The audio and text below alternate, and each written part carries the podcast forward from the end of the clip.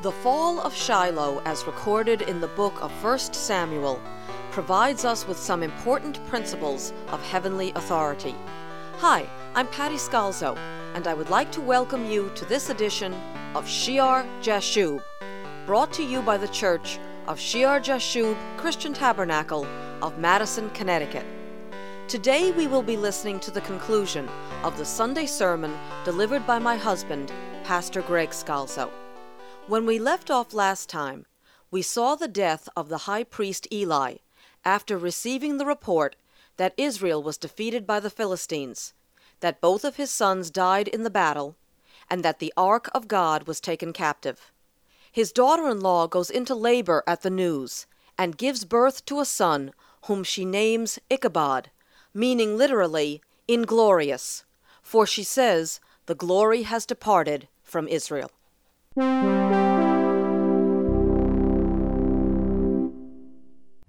And it reminds us what Paul's words when we study them back in 2 Corinthians chapter 3 about the first contract, the Sinai contract with the people, the ministry of condemnation that said, Thou shalt not. How he said its glory was passing away.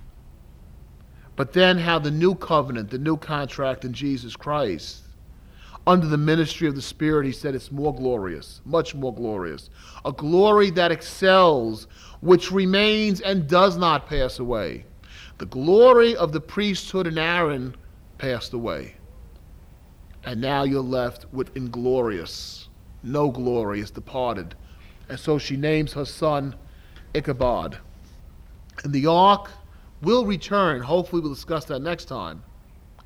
But it would never again return to Shiloh. And you remember part of the other prophecy of the man of God to Eli back in chapter 2, verse 32. He says, And you will see an enemy in my dwelling place, despite all the good which God does for Israel. You're going to see the enemy come right into Shiloh. When the ark goes, Shiloh loses its significance.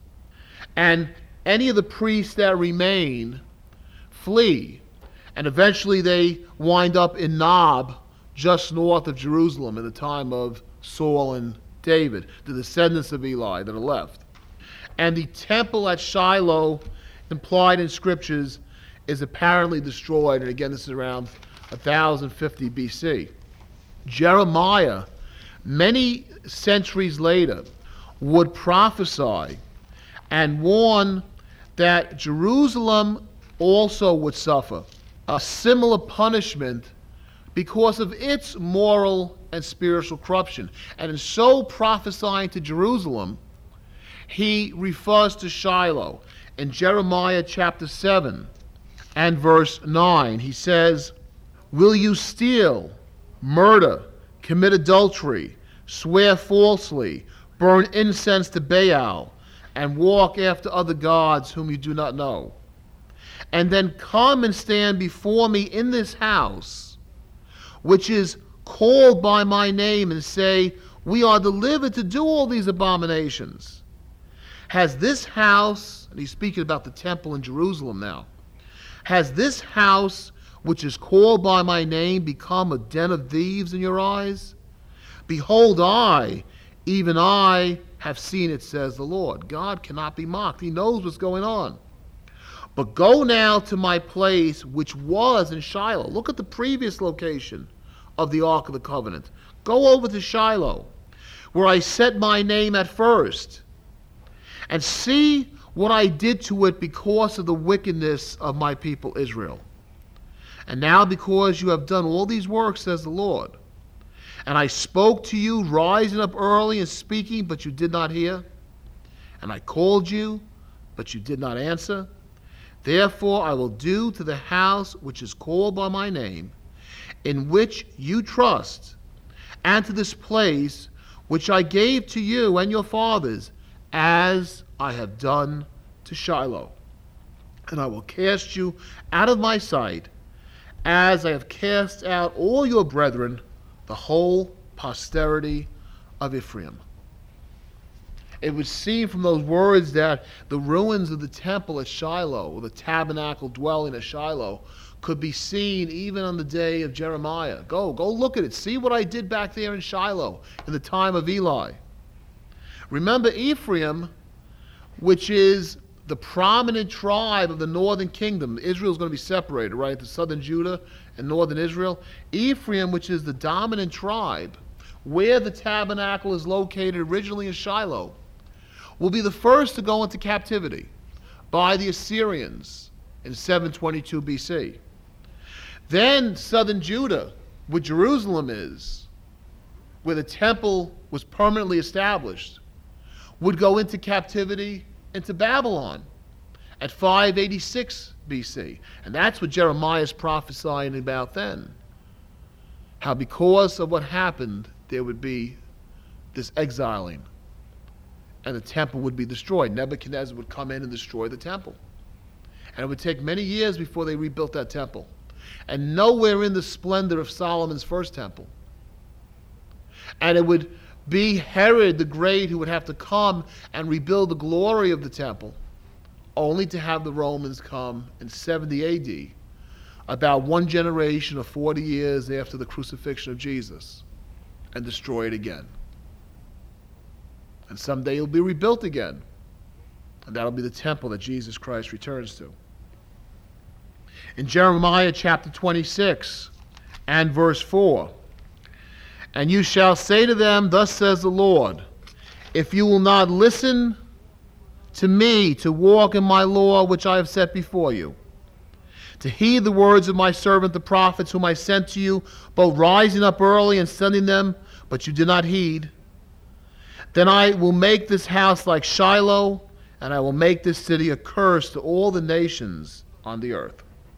Look quickly with me to Psalm 78 a psalm of Asaph. God reviews the history of Israel. And he tells them in verse 55 of Psalm 78 how he drove out the nations before him and how he allotted them an inheritance. In verse 56, yet they tested and provoked the Most High God and not keep his testimonies but turned back and acted unfaithfully like their fathers. They were turned aside like a deceitful bow. For they provoked him to anger with their high places and moved him to jealousy with their carved images. When God heard this, he was furious and greatly abhorred Israel, so that he forsook the tabernacle of Shiloh, the tent he had placed among men and delivered his strength into captivity and his glory into the enemy's hands. We just read about that, right? And he also gave his people over to the sword and was furious with his inheritance. The fire consumed their young men, and their maidens were not given in marriage, and their priests fell by the sword. We read that. And their widows made no lamentation. Then the Lord awoke as from sleep, like a mighty man who shouts because of wine. And he beat back his enemies. He put them to a perpetual reproach. Moreover, he rejected, listen, he rejected the tenth of Joseph and did not choose the tribe of Ephraim, but chose, but chose the tribe of Judah, Mount Zion, which he loved, and he built his sanctuary like the heights, like the earth, which he has established forever. He also chose David, his servant, and took him from the sheepfolds. So, what do we have here? Reuben was firstborn. He was rejected from the right of the firstborn because of his sin. Joseph, the good son, receives the right of the firstborn. Jacob blesses, he switches his hand. He blesses Joseph's second son, Ephraim, Ephraim, with the blessing of the firstborn. They get the double portion. And Ephraim becomes as though the firstborn son of Joseph, as though the firstborn son of Jacob. They get the promise. They are the first place, that tribe is the first place that receives the Ark of the Covenant. Remember, Shiloh means where it belongs, to whom it belongs, right? It belonged there. It belonged to the tribe of Joseph. It belonged to Ephraim. But now, what does he say? Because of this sin in Shiloh, the ark's not going to be there anymore. He will reject Joseph. He will choose Judah. He will establish a new site, and it's Jerusalem, which will become the holy city. And he'll choose David, and he starts it all over again.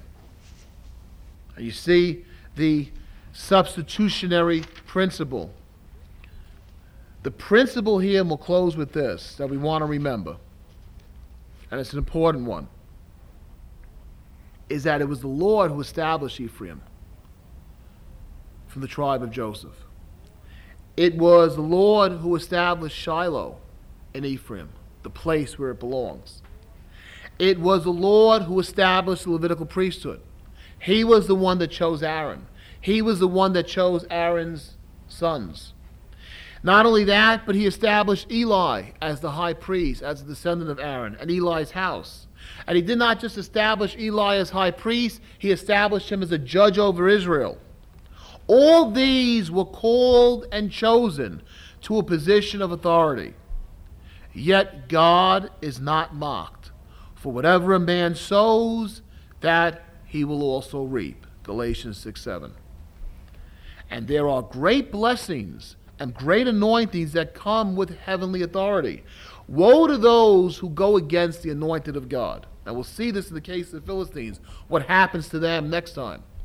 Woe to those who go against the anointed of God. But woe to those in positions of heavenly authority who trample on the one who has established them, who despise and shame the sacred things and the office to which they are called, and who know not their God.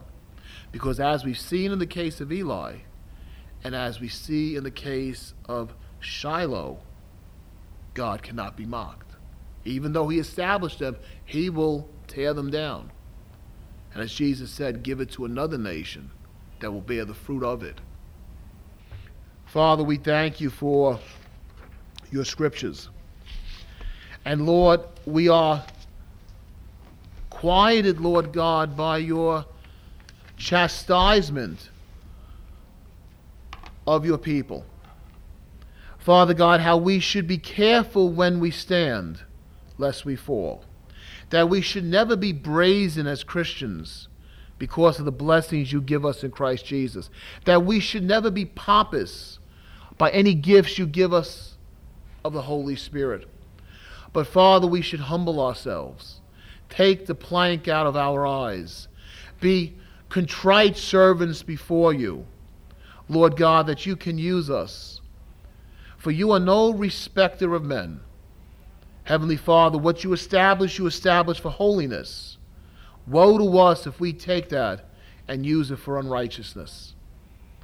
But Father, we thank you for your grace and your mercy, that you bring back the ark, that you rebuild a temple in Jerusalem, that you call to your people Israel and you call to all the nations that have gone so far away. And you say, Here is my son, receive him, and I will make you whole. Father God, allow us, give us the heart to receive Jesus Christ as our Savior to the fullest amount, that we might serve you and live for you and be with you for all eternity. In Jesus' name we pray. Amen. You have been listening to the teaching ministry of Greg Scalzo, pastor of Shear Jashub Christian Tabernacle of Madison, Connecticut. Please join us for the next broadcast of Shear Jashub.